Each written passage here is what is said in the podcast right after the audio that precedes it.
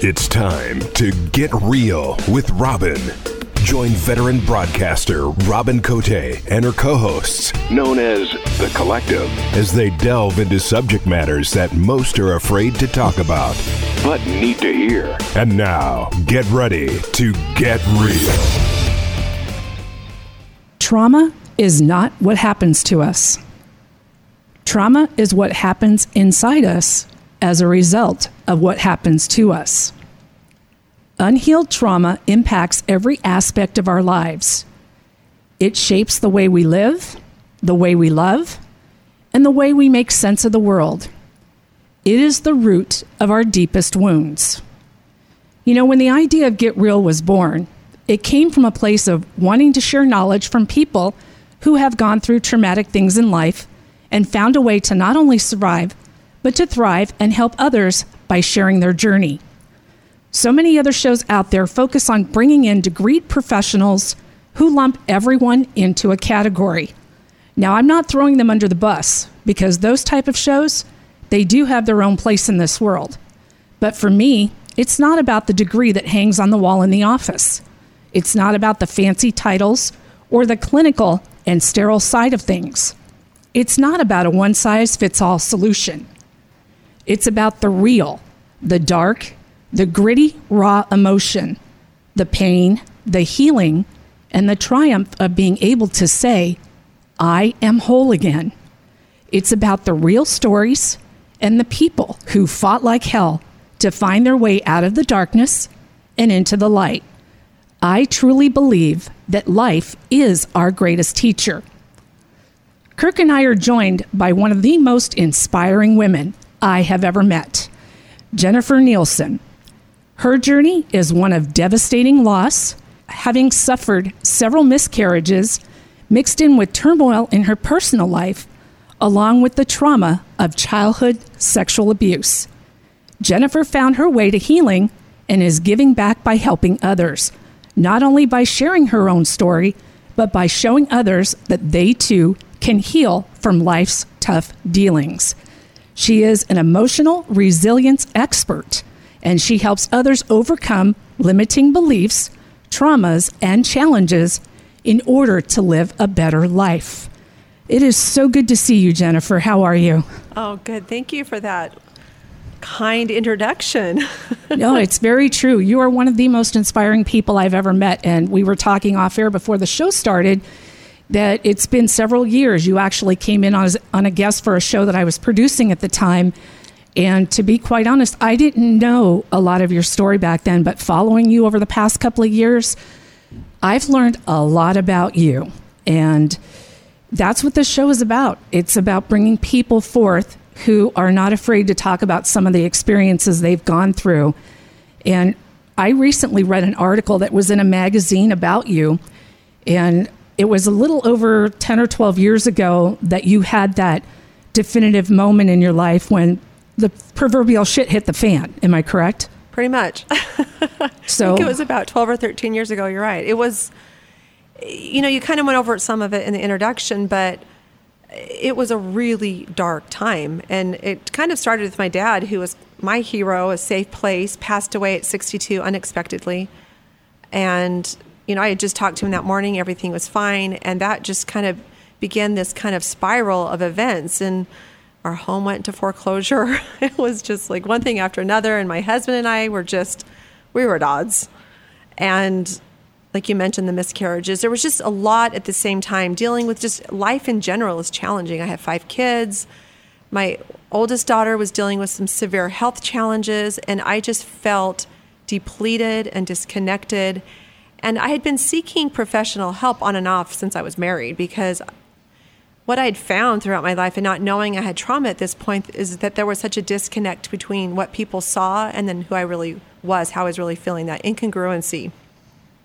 And I just wanted more than that. And so it was during that time that all the memories of my childhood sexual abuse came flooding back. And it was just, it was a lot, and it was devastating, and it created quite a ripple effect in our family. And I'd always been a very sufficient, you know, get things done, kind of a doer personality, and I just found myself kind of crashing and just wanting just to be done with life. It was too much. And the reality that my perpetrator had been around my children, my nieces and nephews, it wasn't just me that was possibly affected by him. It was just too much to grasp and try to comprehend, besides the fact that I had so much deep-seated shame and pain and anguish that I physically could barely take the pain that I was feeling. And then as I realized it was bigger than just me, I had sisters and cousins and other family members, that this was much bigger than I even had realized. So I take it your offender was a family member. Definitely a family member, not blood related, which I don't know why that matters, but it kind of helps. I don't know. But our family is very close knit. So every holiday, my birthday parties, my dance recitals, I look back through my journal and he was at everything. I mean, we celebrated and did everything together. He has a daughter that's my age and we were very close. There is a family ranch still. I don't go there anymore, but that was a place we'd all gather. I'd go with my own kids. I was, it's as old as I am. We bought it as a big family when I was a baby. And so it's very complicated because some of my happiest memories are tainted because it was just interwoven with all this trauma. There really wasn't a separation. It was all just interwoven and just... So just kind of trying to unpeel those layers was just really challenging, because you look back and realize that everything in your life was different than you thought. And just the word tainted, again, is the first thing that comes to my mind when I think about that. How old were you when this was going on? I think it was right around 2 or 3 years old until I was about 8 or 9. The formative years. Mm-hmm. Wow. I mean, and that's what's so fascinating about it is so much of this trauma happens, and, I'm always forward thinking and trying to move, through things. But the reality is when you're that young, you don't know a version of yourself without the trauma. You don't know that, okay, my eyes are brown. Oh, and I also have anxiety, depression, shame, guilt, ulcers, all of these things. I just assumed that was the way everybody felt. I didn't know how different that was and how that wasn't typical, because that's how I had lived my entire life. So even into my mid-30s, my marriage obviously was a challenge for many reasons, the intimacy, and then just what my husband, who, certain things get exposed that you can kind of, I would say, are dormant, certain triggers and certain things. And he just seemed to be my trigger all the time, and it really wasn't about him. And so it did, when you said in the beginning, in the introduction, it affects your relationships in every way, with God, with yourself, with your loved ones, and not knowing really what was under that. It was just really, it just felt very hopeless. When did you disclose your abuse? So it was kind of a process. So it came up, and then another family member simultaneously had memories, which was kind of, I was kind of that go-to person in all of this. I didn't really choose that role, but that's kind of what happened. And so I would hear other people's accounting of their abuse, and it was as if they were telling my exact story. And is this after? 'Cause my question was when? How old were you when you brought this to light? 35. Okay, so you held it in all throughout. I didn't remember. Okay. I remember one time I did tell my parents when I was in my mid-20s, we were at lunch at Chevy's. I says, I think this person might have molested me or abused me. And I kind of got these blank stares from my parents. And then it was like, can we get another Pepsi and some more chips and salsa, please? And that was it. We never talked about it again. So I had an inkling, I think. I didn't like this person. I actually hated this person. And we were taught not to hate. Like, you don't hate people. And I did not like this person. Right. So me and this other family member approached him. So to some degree, at least initially, and maybe subconsciously through your subconscious mind, you silenced yourself for over 30 years. For sure. And I think it's not uncommon. You statistically look at it. I think that... those coping skills kind of protect you, that disassociation, until you're ready to really deal with it, because the pain that comes up that you uncover with all of that, it's it's best that you're in a position where you can work through it. And for whatever reason, my sister and I were around the same time when this came up. And so it gave me some courage to have somebody else that was doing this with me, but it still was something that I didn't really want to believe, and I still tried to minimize the gravity of it. Was there a time then, because it does sound like the answer to my question is yes, it was in your subconscious mind, like you weren't conscious of it as abuse. You said earlier you couldn't separate yourself from the trauma, et cetera, et cetera. What was the point in time when you realized to yourself, not to anyone else, that this was abuse and what had happened? In my mid-30s. Okay. And then you vocalized it at that point in time? I had this idea that we would go to this person and he would say he was sorry. And we, meaning you and your sister? My sister and I would go to this person, my perpetrator.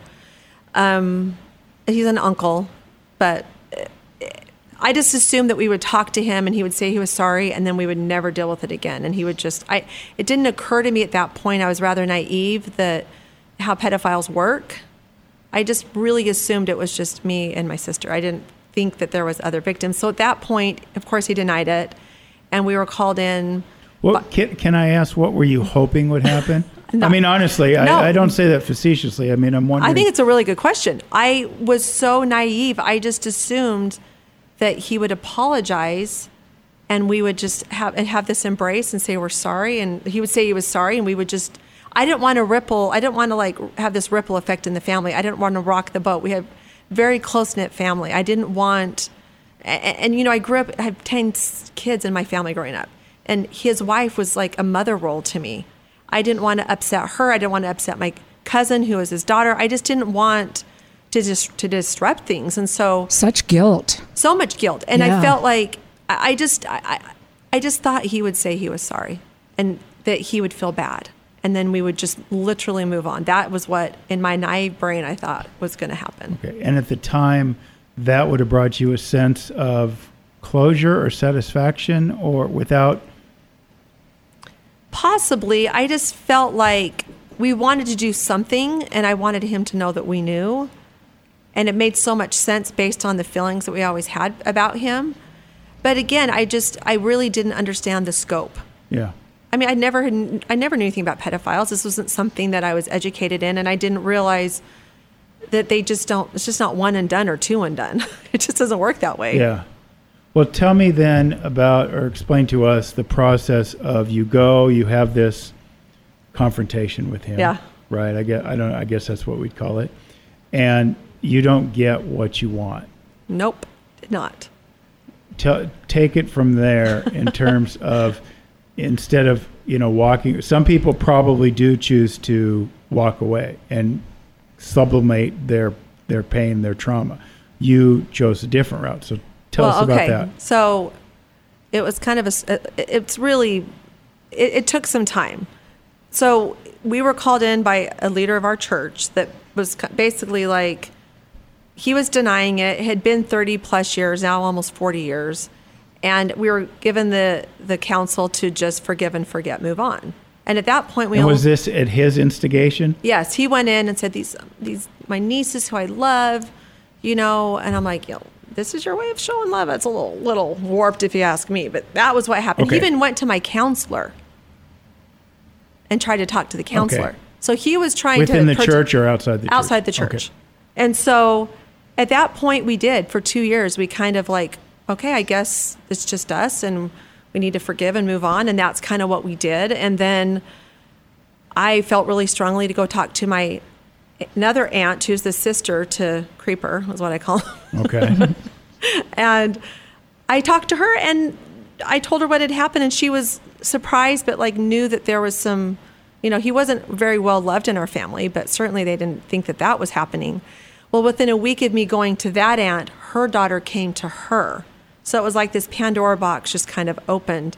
And that's when we realized that this was just bigger than what we had thought. And since then, many other people have come forward. But it was at that point we realized we needed to press charges, which it really probably took me 2 years to get the courage up to do that. Because, again, I was still in that guilt kind of shame mode of I don't want to upset people. I don't want to hurt people. And I just assumed he would just stop and he would be nice and we wouldn't have to. I didn't want to do this, but clearly I was very misguided. And we ended up pressing charges, and then from there it took, from the time we pressed charges until we actually went to trial, it was almost 5 years. When you say you didn't want to do this, meaning go to the police, right? I did not. Mm-mm. Was that for you or was that for everyone else? I just didn't want to upset people.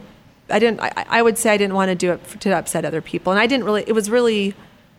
just wanted to figure out any other way to deal with it. Like, that was the last resort. I just felt like we could handle this in-house. Let me go back to my question again. Sorry. But did you want to do it for yourself and felt restrained by the reaction of others? Or did you just not want to do it for yourself? I'm going to give you an answer, like a different answer. Okay. I did it to protect the children that I was afraid he was still abusing, because I didn't realize until this other person came forward that there was a possibility that he was still affecting other children. So I did it to stop him from hurting anybody else. It wasn't for myself. It wasn't, which in the end, I think... It was for you. It needed to be for me, yeah. But that was not my motivation. I think my motivation was I have children that were around him, nieces and nephews, family, kids. I mean, he was around kids all the time. It was like Disneyland for pedophiles. He had complete access. And I realized if I didn't do something, more people would get hurt. And so I didn't go on my behalf and press charges, which now I see it differently. I'm a very different person, yeah. But it took me time to get to this place where I'm at now. But you can still hear the anguish in your voice when you talk about it, because that is part of the emotional and internal struggle. It's like, am I alone in this? How many other people are involved? And when you find out there's other people involved, it's almost like you become the champion for those involved, because you're older, you're stronger, you have a louder voice, and those that are silenced look at you like you are the person that's going to spearhead this and make it work. And that too is a lot to take on for yourself. Yes, and I think too the level of responsibility that I felt on, like, I felt like damned if I do, damned if I don't. Like, I felt responsible not to upset the family dynamic, and then I felt responsible to protect these children. And either way, I just felt like people were going to get hurt, and they did. But in the end, I became very clear that I didn't cause this. This wasn't my doing, and it wasn't just me. I was the first one to press charges, and then fortunately, I had other family members that were able to come forward and do that, but. It was really hard, and you go and press charges, and you're more familiar with this from a legal aspect, but you go and you have this vision, you're going to go talk to the detective, and they're going to be like, thank you for, protecting the citizens right. of this community. And you're basically guilty until proven innocent as somebody who's making an accusation. It was very traumatic, re-victimizing, going in and having to tell in great detail what my uncle had done to me as a 3-year-old until, 8 or 9 years old. I think I want to back up a little bit. I think part of the point, the underlying part of my question was because I know there's people out there listening who might be a victim of abuse themselves and not have the family dynamic. And so it's that issue of wanting people to be able to stand up for themselves in different mm-hmm. situations. And I think indirectly you did that, didn't you? Yes. By going through that. And that's the point I wanted to make earlier and didn't want to get lost in this. Because, thank you. Because I know that there's so many, experience tells me that there's so many people that are out there that might not have that family situation. Their dynamics might be completely different. There may be nobody to upset. Yeah. Could be a stranger or something like that. But they don't want to stand up for themselves.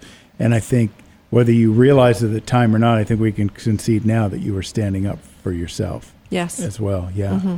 And because we have to do that, and what Robin's question kind of leads to that, we have to be able to stand up for ourselves to show others the way, right? Definitely, and I think in all of that, many times people would make comments like, you're brave and you have this courage. And in my brain, once I decided and I knew, I didn't see any other option. Like, I didn't see it as a brave act or something that was courageous, but... Looking back now, I realized that there was options. I didn't have to do what I did. Not right.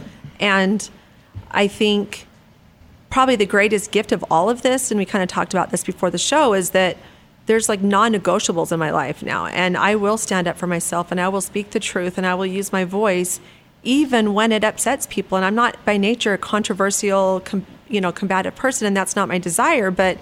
I won't be silenced either. Yeah. Well, you were silenced for too long, and everyone took away your voice. I mean, you're trying to bring this up in front of your family, and they're basically dismissing it. So, you know, what are you supposed to do with that? Well, and I mean, dismissing might be a strong word. It just almost, like, nobody knew really what, because it had been so long. And I think once they realized it was more a current type thing, maybe there was some dismissiveness. Ultimately, people don't want their lives to be disrupted. And I do think there was a lot of that. I felt very alone. They might think they were being supportive on some ways, but in a lot of ways, I felt very alone. It was very traumatic, and it was probably one of the hardest things I've ever had to do. It was very, very traumatic having to go through that whole process. How many children did he offend with? Do you know? Oh, it's hard to say, but I would say the ones that were part of our trial, there was 4. And then there was another one that was that got separated from our trial. That was a newer incident, so that was separated, so that's 5. And then I know of at least 5 to 10 others that I know of for sure. And so it wasn't isolated. It was definitely, and this is what we know, and I'm just really careful to protect different family members, because not everyone has the same level of, like, I'm okay talking about it, but not everybody is, because I don't look at it as, it's not a reflection of me, nor is it a reflection of his children or anybody in our family, what he chose to do. The only reflection I believe is of me is how we do or don't handle it. That's the only thing I had any control over the whole situation. How many years was he given? 402 years. I always like to say that. I'm a little warped that way, but I'm like, it was a freaking battle. And that gives you kind of a scope of, like, the level of the offense that and that was not everybody. That was only, not everybody, and that was just for Maricopa County. A lot of my abuse happened up at our ranch, and that was a separate trial that fortunately we didn't ever have to do, because he was convicted. So, I mean, he was up to no good, not a good person. Let me ask you this, and I don't want to get into the specifics of the trial, because I don't necessarily think that that's teaching, other than the processing. I'm curious about the processing from the day you decide to go into the detective and the day that he's convicted. Mm-hmm.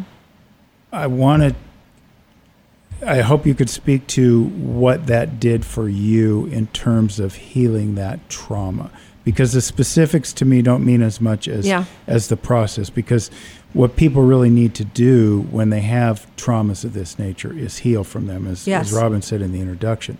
So could you talk about what I would call standing up for yourself in terms of going to the police, in terms of testifying at trial, everything, whatever you did, how that helped process the trauma as opposed to the sublimation of it you were doing before you went to the police? Okay, so again, I'll answer your question, but kind of my perspective on that is, first of all, it was empowering. There was a level of, like, validation that people believed me and that he ended up getting convicted. All of that was important, and to know that he would no longer hurt anyone else. Right. But ultimately, what I would tell people, if you're listening, you can't base your healing. It cannot be contingent on an outcome you can't control. So, for instance, after he was convicted, people would say to me, okay, you can finally heal now. I bet you feel so good. And I'm like, well, if my healing was contingent on that and he didn't get convicted, would I not be able to heal? Would I have to just sit with this forever? And so I think to kind of answer your question, there is beauty and growth and strength that comes from doing what had to be done, what I did. But my healing journey began long before. Right. I went and pressed charges, and it's still going. And the real victory wasn't the 402 years. The real victory is that he didn't break me, and that I was able to come out stronger, and a healthy marriage with happy children. And I have a business now where I get to help people overcome their challenges and their traumas. I mean, that's the victory to me, because the fact that we got that conviction, knowing what I know now and the research that I've done and the experiences I've had with people coming to me that are trying to do the same thing, it's really hard. It's like the statistics of those abuse cases that are even reported are just like 3 out of 4 don't get reported. And I think like 1 or 2% of those, you would probably know better the statistics than I do, actually get a conviction. It's really hard to get a conviction. not to steer people away from it, but it's just the reality is it's really, it's when it becomes the he said, she said type of situation, it's challenging.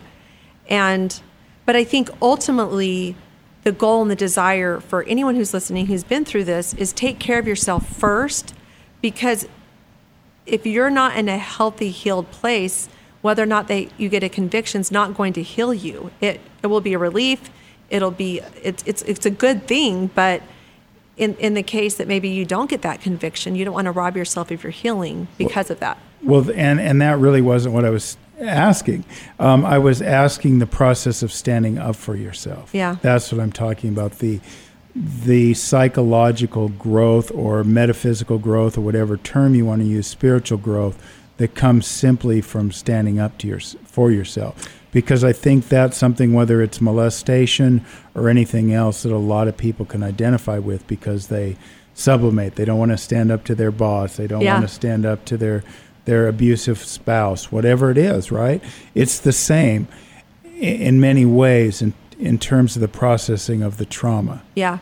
Well, I think because it was all happening, I felt like my healing and then the trial all happened simultaneously. It is kind of hard to separate it for me, but ultimately, having done what I did and going through that, it did teach me, and I think it was that you can do anything. And as hard as it was, that being able to stand up for myself, and then, I mean, it's changed who I am. I mean, I'm a very different person than I was pre-trial, pre-remembering this abuse. So it does something in a way that, and it wouldn't have had to have been such a big thing to get that kind of what you're talking about, because I feel like there was a lot of areas of my life I didn't stand up for myself in. This was just like a big obvious one. Right. But I look back now and I realize that I did this in a lot of ways. And so that's not how I operate anymore. It has changed so much of who I am, and the people that love me and know my intentions are good embrace it. And my husband's very supportive. And I mean, it's worked really well, but there are relationships that are different because I'm different. And so you just get to decide who you keep around and who you don't, and that's okay. That happens naturally as we evolve. Yeah. And one of the other points, and I don't know if you work with offenders or victims of abuse, much sexual abuse at all, but one thing I noticed in working with those people in those cases is that so many times the victim becomes the perpetrator because they don't stand up for themselves, or they become a perpetrator of something else. They become a perpetrator. They're addicted to drugs. They're prostitutes. They're whatever, because of this trauma which they never stood up to. And that's what I wanted to talk about, that point about standing up to it and processing trauma, because trauma, and you've experienced this based on what you've told us, you hid it, you tucked it away in a metaphysical Tupperware container inside you and didn't deal with it. It manifested itself in different ways, but you didn't deal with it. And then when you came forward, you opened that container. And because I'm one who always believes that feelings are there to be felt, to be experienced, because that's the only way they can process through them. And I think, to me, that's what I'm garnering from what you told me, from your process of going in the detective all the way to the end of the trial, because you dealt with all the feelings that were surrounding every bit of your abuse. And I think that's something you should be applauded for, but it's also, I think, something that I hopefully direct other people in terms of processing their trauma as well. And I think that's a really good clarification, because then whether or not you get the conviction that you want, the real beauty is in that healing process that happens only when you deal with things. Because I read a book years ago, Feelings Buried Alive Never Die. Yeah. But I mean, I do energy work. I'm a coach. I train other people to do coaching. I work around this. I do a lot of this. My volunteer work is with victims of sex trafficking. So I'm around this I have these conversations quite regularly, but not dealing with it causes all sorts of physical challenges. It causes all sorts of autoimmune disorders. And so knowing that the value is there in so many ways to deal with it, and the cost is too high to not deal with it. And it's hard, it's uncomfortable, but I believe in productive discomfort. We're uncomfortable anyways, usually as human beings, right? But leaning into that productive discomfort and dealing with things and not running from it, is really, really essential for your healing, for your growth. And so it, just because it's hard and just because you're not maybe supported by everyone in your family or your loved ones or in your community, doesn't mean that it's wrong. No, I agree with that. And certainly under much different circumstances, I felt that way, you know, after the Arias trial and standing up to her and so much criticism, so that it is, there is a great catharsis in standing up for yourself. And it opens up not only, you know, it opens up possibilities. It opens up you. It opens up, you know, your connection to yourself. You talked about before you did that, and you talked about, it almost seemed like you were wearing a mask for 30-something years. 100%. Yeah. Because you weren't, you know, I was like, okay, what exactly were you hiding? And so I think it's really great, because then that who we are and who we present as and who we are internally become one. And in that connection, there's so much power. And I think you have found that, it seems. Absolutely. And I think that is, when I look at everything I had to go through, I'm so grateful to as where I'm at today. I don't know that I would have went to those dark places of my soul if I didn't have to. But being where I'm at now, I am grateful to be in this place where I love who I am. And I'm not afraid to stand up. I'm not afraid to say what needs to be said. I still don't love always with some opposition I might get, but I do know that the pain of not doing it is much greater than the pain I might get from opposition or resistance from people, or the discomfort of doing it. So I would agree, because I understand that philosophy, and it's difficult. I mean, especially when you write a book that involves family members and what's been done and what hasn't been done, how you have to put yourself out there and open yourself up. And it's difficult, because for those of us that finally find our voice, because we've been silenced for too long, we face the judgment, and the guilt finally gets out of the picture. But as human beings, we worry about the judgment, and family is the worst offender of that. And they hold your feet to the fire if you talk about the stuff. I mean, because generations ago, anything that happened like this was kept quiet. You weren't allowed to talk about it because you're the black sheep of the family. You brought shame on the family. We don't want to hear about it. And, you know, like your situation, talking about that with your parents at the restaurant and saying it, me at 17 going home after being raped and telling my father and my mother just sat on the couch and did nothing. And my father just said, "Were you drinking?" I said, "Well, I had a sip of beer." He goes, "Well, then you deserved it."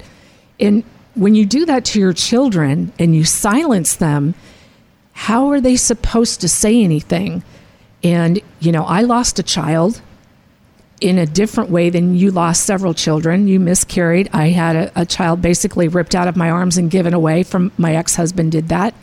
But I couldn't go to my parents and say I was pregnant, because they never heard my voice. And we don't realize just how important it is to listen to our children's voices. And yeah, sometimes they may say things that don't make sense, or, you know, as we had talked off air, sometimes people do get wrongly accused of things. But what does it hurt to look into something? What does it hurt to listen to your child when they have a concern? And I think it's really a bad thing that, you know, families want to just shove everything under the rug. And I understand, let's keep it private. But if it's causing that much damage to your children, what is our job as a parent? Our job is to guide our children, to help them, to love them unconditionally, to do things with them and for them, and to teach them right from wrong. And if we're told that our voice doesn't matter, that's a hard place to be.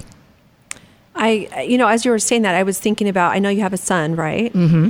And what comes to my mind, and in the way that I parent, is that the idea of breaking these cycles of how we respond, how we you know, show up for our children, how we show up just in the world. And I think about, like, what kind of mom are you now to your son? Like, you've broken this cycle, because mm-hmm. you are different. And that's really, in the end, the best thing that we can do is to break this cycle and show these other generations there's a different way of doing it. And I know that my kids, like, we have a very close relationship, and I'm a very different mom than I would have been had I not have gone through this. And I think allowing all of us, I think we all want to just be validated for who we are, even if it's not necessarily the version of ourselves that maybe we think we should be our kids. I want my kids to be who they want to be. And I think based on what you were saying is you've been able to offer that now to your son, something that wasn't offered to you. And that's beautiful. And that's powerful. He goes to the extreme sometimes, especially on social media. He is extremely outspoken. But the one thing I did teach him is that your voice will always be heard with me. No matter what it is, good, bad, or indifferent. I know you're not perfect. You are a human being. You're going to make mistakes. I'm always going to love you no matter what. And, you know, he calls me his Matt, his mom and dad, because his dad, really his dad's been out of the picture since he was 5. And I'm grateful for that because his dad was not a good man. And he knows that. And where we see the cycle being broken, I'll tell you, is like a few months ago, he was over at the house helping me seal up the shed. And he said to me, he goes, you know, my father had just died. And my son looked at me, he goes, Mom, I hope my children never look at me the way you and Uncle Bruce, which is my brother, look at your parents. And I said, you know what, Jeff, that is never going to happen because you are an amazing father. You're very hands-on. You listen to them. You do things with them. And the thing is they absolutely adore you. There is a huge difference. And that's when I see that all the hard work, all the trauma, all the healing, it comes out in the next generation. It comes out in our children because we see who they become as adults. And I always thought about this. I mean, my parents basically were still together. But it's like when I was 8 years old, it's like everything just shut off. She wanted to be with babies all the time. And basically we were on our own. You know, I didn't know how to be a girl. I didn't know how to be a young girl. I always hung around guys. So I felt like I was more like the guys. And it was debilitating to me growing up as a teenager and a young woman, not really understanding the bond a mother and a daughter share. I don't have that. She lives with me now. I am taking care of her.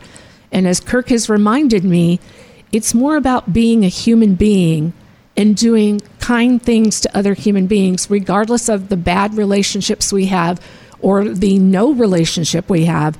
It's about doing those things because if I were to leave her on her own, she would not survive.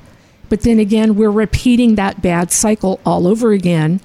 So as a human being, I have to be the one to say, whatever happened in the past, you've been forgiven. I can't forget it because I've learned from it, as you were talking earlier, Jennifer, about learning from those things. But, you know, when I look at the whole situation, I know that I did what I felt was right at the time, and I'm able to do exactly what you're talking about. You know what your limitations are. You know what your boundaries are, and you know what you will and won't accept, who you want in your life and who you don't. And I think as an adult now, you get to make that choice. So her living with you is not out of obligation or duty. It's because you're choosing that. And I think there's a big, when you know, do things in that place instead of it's because it's my mom or I need to do it or I should do it, the should-haves, you know, it creates a different dynamic because it's on your terms. And I think that is to me, that generosity and that then being able to forgive is such a gift for yourself, but that also allows you to do something that would have almost seemed impossible probably at one point in your life. It is impossible sometimes. And there's days she will test me because it's almost like she's reverting back. And and I've tried to help her through this, and I think I'm just too close to the situation. She will not listen, but she's still in the victim mindset. At 81, she still hasn't gotten out of the victim mindset because it gets attention for her. And you know, none of the grandkids come around. Her son, you know, I've lived there, so she sees me every day, but she will get on the phone with her sister or anybody that comes to visit. My daughter goes in her room when she gets home. She doesn't talk. I mean, it's literally, I'm being gaslit in front of people to be drawn into this. And there was a point where I used to react, but, you know, you teach people this type of stuff, the emotional, how you react and act towards things. I finally saw it crystal clear. And it's like, I can't react to this. I have to shut my emotional down and just walk away because If I get pulled into that, it's an action-reaction situation, and it becomes so unhealthy and toxic for me. And, you know, I'm grateful that I can get out of the house and go work. This is my sanctuary here in studio. And there's days when I work a 12-hour day, I go home, I say hi briefly, and I go in my room and shut my door, and that's my sanctuary. You have to set those boundaries. And I have friends all the time that talk about their bad relationships with their parents and how they don't contact them or see them for several months. And they ask me, well, how do you do it? It's like you have to find that place to shut it off in your mind and ignore what they're saying. She will try to bait me continuously. And, you know, it's not that you love or hate. It's you become indifferent to it. And you just learn to just look at it as neutral is what I try to do with a lot of my relationships. Yeah. I mean, you talk about this in the work that you do with Let It Glow and everything glowing from the inside out. We have to get to that point where we can't let someone bait us into something that's going to be toxic and create this emotional warfare that we're fighting against. And it's a losing battle, especially when you're dealing with narcissistic people who are in the gaslighting phase. You know, poor me, you did this to me. And I try so hard to empower her, and it's pointless. I'm kind of like out of options. So I just go back to living my life. And the last time we got into it, I said, I can't help you with what you're doing because I've already told you. It requires you forgiving yourself for everything that's happened, and you need to just move beyond and enjoy the rest of your life. And all I got was, I can't. So, you know, you can, you just choose not to. How do we work with people to get them unstuck like that? I mean, that's something you do all the time, is to get them unstuck from those victim trauma mentalities. Well, it has to be their decision, though. It's just, I really strongly believe in the power of choice. And I mean, it's something that we have to choose, and we have to keep re-choosing. It's not just choosing yourself one day, then you've got that checked off your list. It's a constant thing. And you have to realize, too, with your mom and a lot of people, their identity kind of becomes that victim. That's almost their identity, and they get attention from that. And there's those drama connections, and you got the drama triangle. I mean, it's just drama. And it's just, the only thing I believe in those situations you can do is just protect yourself, live with a level of integrity in how you respond, because you are accountable for the way you respond. But just create that space, because like for me, my husband will laugh. He's like, oh, I'm so glad I'm not a couch, because I always think everything's optional. I look at everything in my life as optional. But I say that not loosely, because when I choose something, I'm choosing it. I'm choosing to be married. I'm choosing the roles that I take. I'm choosing the people in my life. And I think it just goes back to, your mom gets to choose.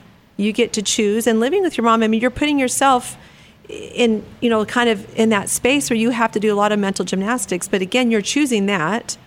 And just know that we can't do the work for other people. It just doesn't work. That doesn't do anybody any good. So I felt really good telling her that a few weeks ago, because I told her I'm not responsible for her choices that she made in her past. And if she continues to live in the past, she's just going to destroy her life.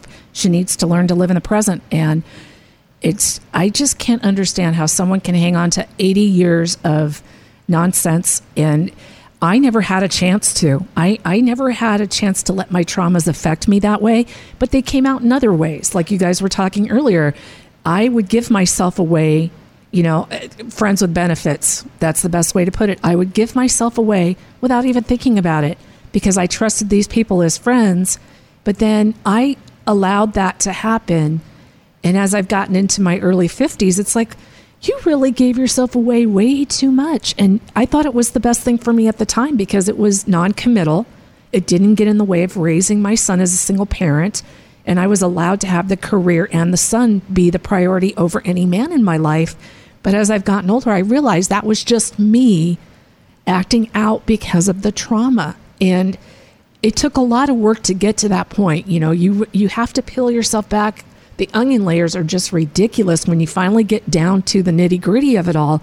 And you realize that even though things happened, again, we're letting it affect us. And a lot of times we're not even realizing it, because it's subconsciously in the back. And, you know, like what you were talking about, there's so many people that have gone through sexual abuse, traumatic stuff when they were young, that stuff doesn't even surface till they're in their mid to late 40s or even 50s, and they're like, whoa, what do I do with this?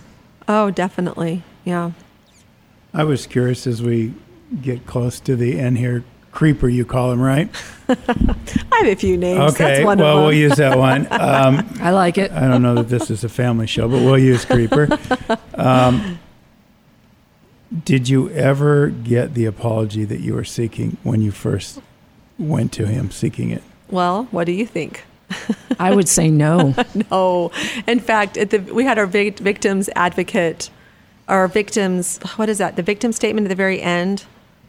Oh, the victim impact. Sorry, yeah. Victim impact statement. Yep. He asked the judge if he could turn and address the audience, us, and he wouldn't let him. But he pretty much did like a 30, 40-minute. Well, that's not a victim impact statement. That's his sentencing. We did our victim impact statement first. At sentencing, yes. At sentencing, and then he was able to give his impact statement after our victim impact statements, whatever that's called. But, oh, no, it was just like, you guys are on Christ-like, you blah, blah, blah, blah, blah, blah, blah, blah. And really, basically the judge in the end, because they have to be very neutral, as you know, as an attorney. Mm-hmm.